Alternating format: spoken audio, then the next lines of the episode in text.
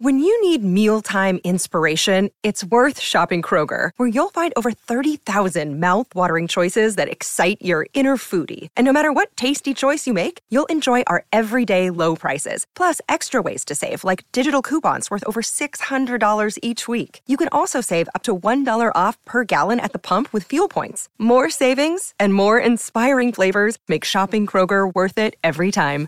Kroger, fresh for everyone. Fuel restrictions apply. Another day is here, and you're ready for it. What to wear? Check. Breakfast, lunch, and dinner? Check. Planning for what's next and how to save for it? That's where Bank of America can help. For your financial to-dos, Bank of America has experts ready to help get you closer to your goals. Get started at one of our local financial centers or 24-7 in our mobile banking app. Find a location near you at bankofamerica.com slash talk to us. What would you like the power to do?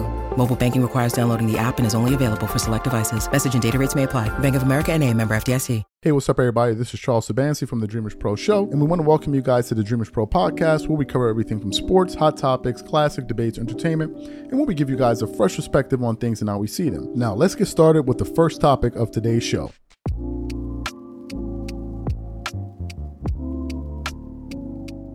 As you guys know, we've been covering a lot of the ESPN stories that have been breaking over the last few days now.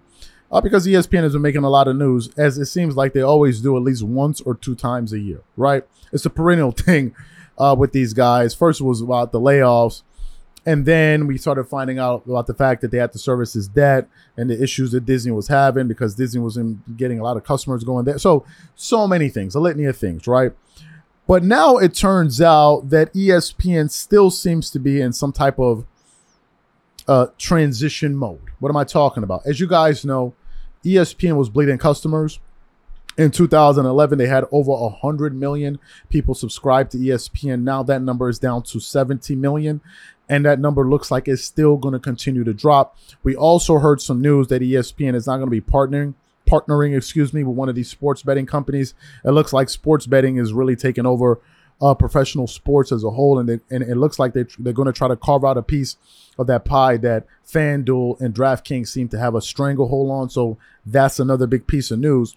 But anyway, this morning I was doing some research, and I came across an article uh, from Front Office Sports now, where I get a lot of my business sports news because they have uh, they have a lot of great articles that I enjoy reading. And this article was actually speaking about ESPN Plus losing subscribers after steady growth, but instead it says that Disney is still optimistic about its forecast and its outlook of the company moving forward. So let me get into this article here. It continues on by saying, Disney took its first step backward in terms of ESPN Plus subscribers in its most recent quarter a concerning sign as the sports media giant deals with an acceleration accelerating decline in linear subscribers. But the company remains optimistic, partly due to its direct to consumer operations narrowing its overall losses. During Wednesday's quarterly earnings call, Disney said that ESPN Plus had 25.2 million subscriber, subscribers, down slightly from 25.3 million in the prior quarter. Though statistically negligible, the decline represents the first retreat from a steady growth pattern for ESPN Plus since its debut more than 5 years ago. Average monthly revenue per uh, per user from ESPN Plus also fell from five dollars and sixty four cents in the uh, in the prior quarter to five dollars and uh, forty five cents.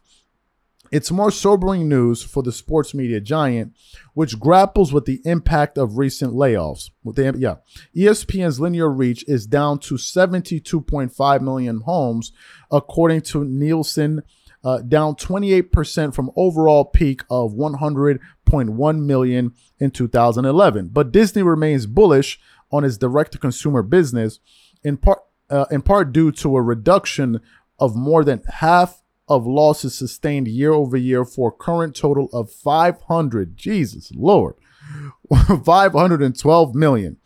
Disney is also implementing price increases in, across most of its streaming services to drive additional revenue. Overall revenue from the quarter grew 4% to 22.3 billion while operating income remained flat at about 3.6 billion. Disney, however, did record 2.65 billion impairment charges heavily related to content impairments on its streaming services. While there's still more to do, I'm incredibly confident in Disney's long-term trajectory, said Bob Iger. Iger reiterated that the company remains firmly intent on offering a full direct-to-consumer version of ESPN. Taking our flagship ESPN channels direct to consumer is not a matter of if, but when, Iger said. The team is hard at work looking at all the components to this decision, including pricing and timing. Wow. Uh, this is fascinating. Uh, this is fascinating. It shows you that the sports media landscape is changing rather quickly, to be quite honest with you. You rarely see an industry go through this level of change this quickly. But that seems to be the case in the sports media industry. I mean, for the fact that these guys lost 30 mil think about this for just just just just just think about that for a second. They lost 30 million subscribers in about 10 years, which means that they were losing about 3 million subscribers over the last 10 years. 3 million per year. If you do what? 3 million let me just see something here. Divided by four. Pa, pa, pa, pa, pa. So they were losing about 750,000 subscribers per quarter. Per quarter. Which is incredible to me. So um, people were really, really kind of out on ESPN, and the numbers showed that people weren't interested in them. As I said before, I still think this thing is in flux. Um, the news that I mentioned prior, beginning, uh, aforementioned at the, you know this video, where I said that now Disney, I mean not Disney, uh, ESPN is looking to get into the sports betting uh, business. I actually came across a bit of information this morning pertaining to Barstool Sports, which is incredible. Uh, Bar- Barstool Sports, which apparently was sold for five hundred and fifty million dollars, is now being dropped. And now I think the owner or the former or the person that sold the company is basically getting the company back for free. And they're no longer dealing with them as Disney's now becoming a, becoming a part of this business. To me, there's so many things happening. Uh, there's so many new contracts being handed out. As I mentioned to you guys, Michelle Beadle just signed a contract with Amazon, uh, you know, sports there. Uh, uh, what is it? Dan, Le Batard Meadowlark uh, Network. He's there with them as well. So there's so many things happening, and I think we're going to see a lot more change taking place in the future. Um, I don't really know where this industry is going. I don't even know, really, uh, to be quite honest with you, what a sports media company uh, is worth these days because the th- things are changing so fast and it's really hard to gauge. Now, if you're enjoying this show, be sure to follow us on Facebook at Dreamers Pro Official, Instagram at Dreamers Pro, and leave a review to let us know what you think about today's show. Now, let's continue to the next segment. As you guys are fully aware, uh, Kobe Bryant is my favorite player of all time. I think he's one of the top three greatest players of all time, and I'm, I'm and I'm not exaggerating. And what I'm beginning to discover is that the more we grow, the more our audience expands, the more people discover our channel. I'm discovering that the more that I say that, uh, a lot of people, are, the people that are coming across our channel, a lot of them are agreeing with us. And what it makes me realize is that there's this opinion that has been held for so long in terms of me saying Kobe Bryant is one of the two, three greatest players of all time. But because media has been so skewed in a particular direction, it's hard for these people to find another voice that feels the way that they do. So whenever they come across some of our videos, um, I've been we've been getting a, we've been getting a lot of positive feedback where a lot of people are like, finally, somebody's saying some of these things, right? So I don't think I'm on an island. I think there are a lot of people globally that think Kobe Bryant is one of the two or three greatest players of all time. As a matter of fact, a lot of the people that have watched our Kobe videos, some people have him right there behind Jordan. There are others, you know, I'm one of the people that has him behind Kareem out of respect, out of his resume, uh, etc. But there are other people like, nah, man. in terms of a basketball player and skill and all of that stuff, I got him right behind Jordan. Now, where am I going with all of this? Well, it turns out that that there are actually some NBA players that have retired over the last 10 years that have actually played against Kobe Bryant, LeBron James, and Michael Jordan. and a vast majority of these guys have Kobe right up there with Jordan. That's number one. Number two, whenever they bring out these questions of like who your top five or top three, I've noticed that whenever they ask this question, there are usually three names that come up. LeBron James, Michael Jordan, and Kobe Bryant. Those are usually the three names that always get thrown out there. And then some people have them in various orders, right? But usually those are the three suspects. So what happened? Uh, today I was going through the internet and I came across a clip from the podcast, All the Smoke podcast with Stephen Jackson and Matt Barnes. They do a fantastic job. One of the one of the guys who were actually early to the podcast game. So they were there interviewing one of the most clutch NBA players in NBA history in Robert Horry. Now, what makes Robert Horry unique? Well, the thing that makes him unique is that Robert Horry has played against Kobe Bryant, Michael Jordan, and LeBron James. So usually towards the end of their podcast, what they usually like to do is a segment called Quick Hitters, where they ask their guests, uh, uh, you know, a, a, series of questions quickly, and they're supposed to give their answers rapid fire. So in this particular show, they asked him rank these three players Kobe Bryant, Michael Jordan, and LeBron James. And and I'm glad we get to ask you this question because you saw all three: MJ, Kobe, LeBron. Where are they at in, in, in your opinion? I, I I think MJ is one, Kobe is two, and LeBron is three. Because Finally, you know, someone agrees with me. I, I you know it, I tell people that I don't think MJ had a flaw in his game. You say what you know, people say, well, he he didn't shoot threes. He could shoot threes when he wanted to shoot threes. He didn't need to shoot threes because you couldn't stop him going to the hole or pulling up on the J. You know, and Kobe was the same way. You know, and I, I think LeBron is a great player. You know, so when you say this, people will think, oh, you smacking LeBron in the face. No, no, no I'm not, not, doing. He's still he's still one C. You know, Kobe's one B, and mm-hmm. this Mike's just his first. You know, and I, I know the body of work that all these guys have put in. But I just think when you, if you say, is there a flaw in LeBron's game? Yes. Was there a flaw in Kobe's game? He couldn't play post defense. Mm-hmm. And people mm-hmm. don't, you know, if I say this, people nah, like, for real. That's why Bonzi yeah, killed it. Yeah. See, people get mad at me saying it. No, it's like let's be honest, just watch. And like Kobe, Kobe, the way he used to play was like this. It's like you can't play a player like this. You got to have contact. It's so many things like no, that. No, uh, it wasn't offensively. Yeah, it's just so many things you talk about, and so that's why to me that's how you set it up because you know those other guys got that itty bitty chink little in their bit, armor, little one, little bitty chink. Mm-hmm. And if you're gonna you know micromanage everything like we do in this world now, that's why you put MJ first. And he got more rings than all of them. so you heard what he had to say. He said he has Jordan number one, he has Kobe number two, he has LeBron number three. Now, in my top four, I actually have uh, Jordan one, Kareem two, Kobe three, LeBron four. So these guys are quite close to each other. But what I thought was interesting about his reasoning, if you noticed, he spoke absolutely nothing about stats and accomplishments, if you noticed that. He didn't even bring them up. What he talked about was their basketball skills. And essentially, he said when you're comparing players at this level, you're going to split hairs. Number one. Number two, if you noticed, he was basing his decision upon very each of those players' weaknesses he looked at Michael Jordan and he said Michael Jordan had absolutely no weaknesses in his game, which is true. Now, only idiots will tell you that Michael Jordan's weakness was a three ball. Do you know why those idiots would say that? Because they'll say, well, he didn't shoot a very high percentage. The reason he didn't shoot a very high percentage was because no one was shooting them in the NBA. So, in, in, in, in all actuality, it would be a stupid shot to shoot. So people saying this know that the people they're saying that to are dumb. They have no knowledge of NBA history, and they're going to run, run and follow that. Why would you be the only team, the only player in the NBA chucking up those shots? Number one. Number two, it's not a very efficient shot to take, the three point shot. Number three, the, the reason Jordan said he didn't resort to shooting threes was very simple. He said because he felt like it would take away from his aggressiveness.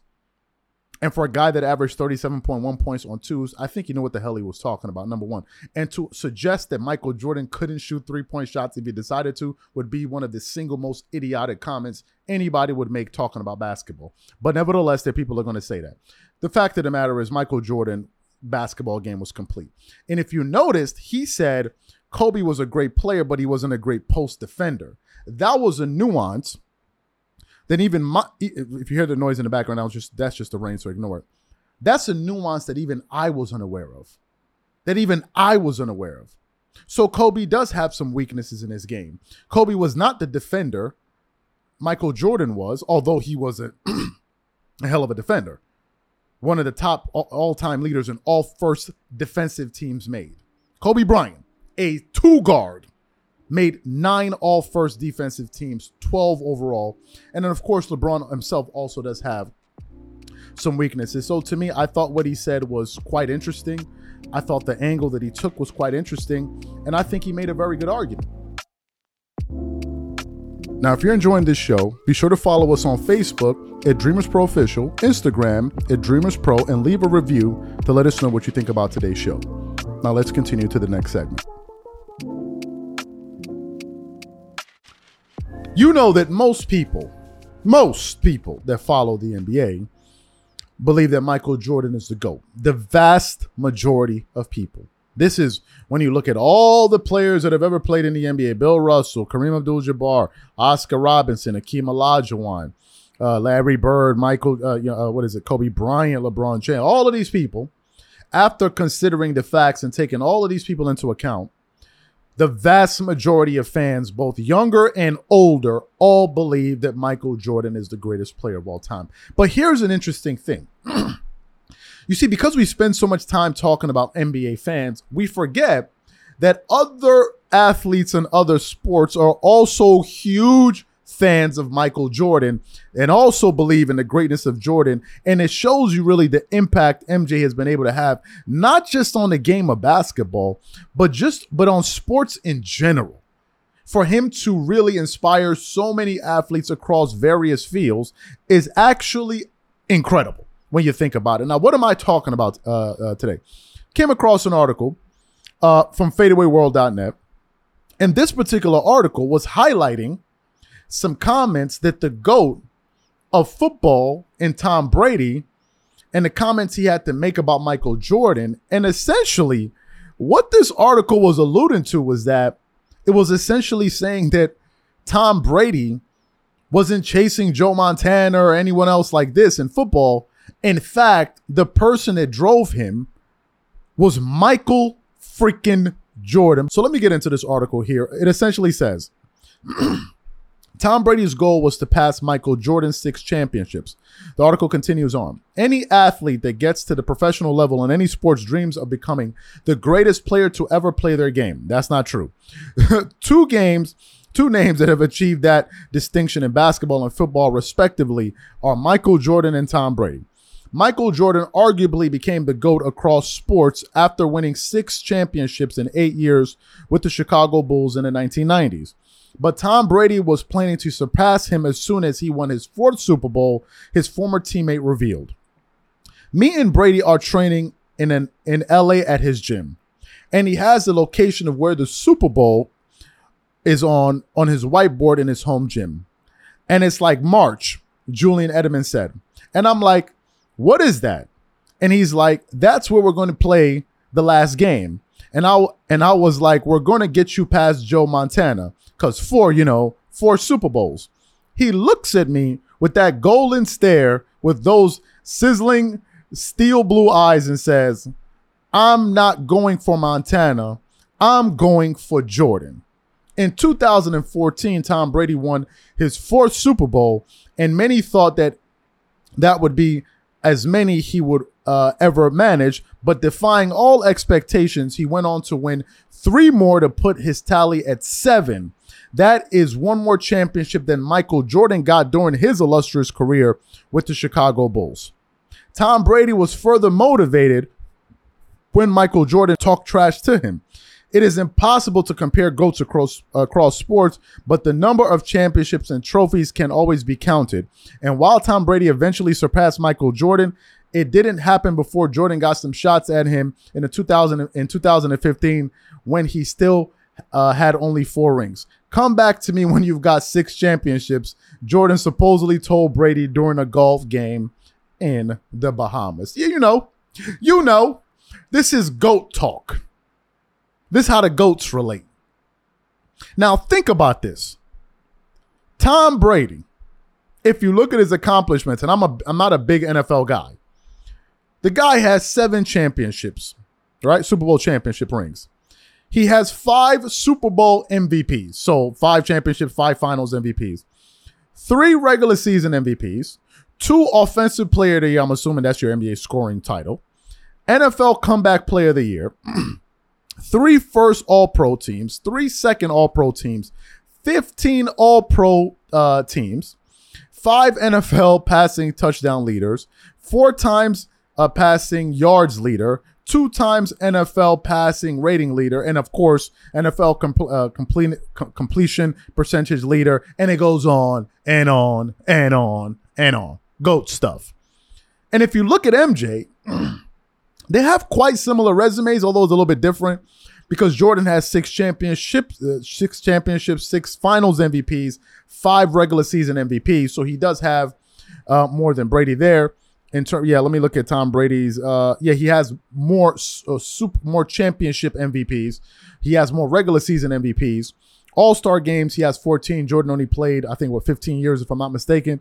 Uh, three All Star game MVPs, 10 All First NBA teams, one second, but he he did have a Defensive Player of the Year, nine All First defensive teams, was the Rookie of the Year, has 10 scoring championships uh, titles, and led the league in steals uh, three separate times. So to me, it just shows you the legend of Michael Jordan and how big it is. That Tom Brady, the GOAT of football, was up there talking about I gotta I gotta pass Jordan. That should already let you know. It should already let you know. And for the people wondering, well, I don't see why. I mean, I still think Bron GOAT. Why his was he not trying to catch LeBron James? No, that's not a like for real. So to me, listen, um, this just I mean, this is just another case. Like as I said before, and I'm gonna say it again. If you if you want to argue for who's going to be the goat for the NBA, picking Michael Jordan's side makes the argument laughably easy. It's like comically easy to win that argument because it's so easy in favor of Jordan being the greatest player of all time. And apparently, the GOAT of football apparently thinks so too, because that's who he was chasing. Thank you for listening to today's show. And don't forget to let us know what you think about today's show on iTunes or any of your favorite podcasting platforms.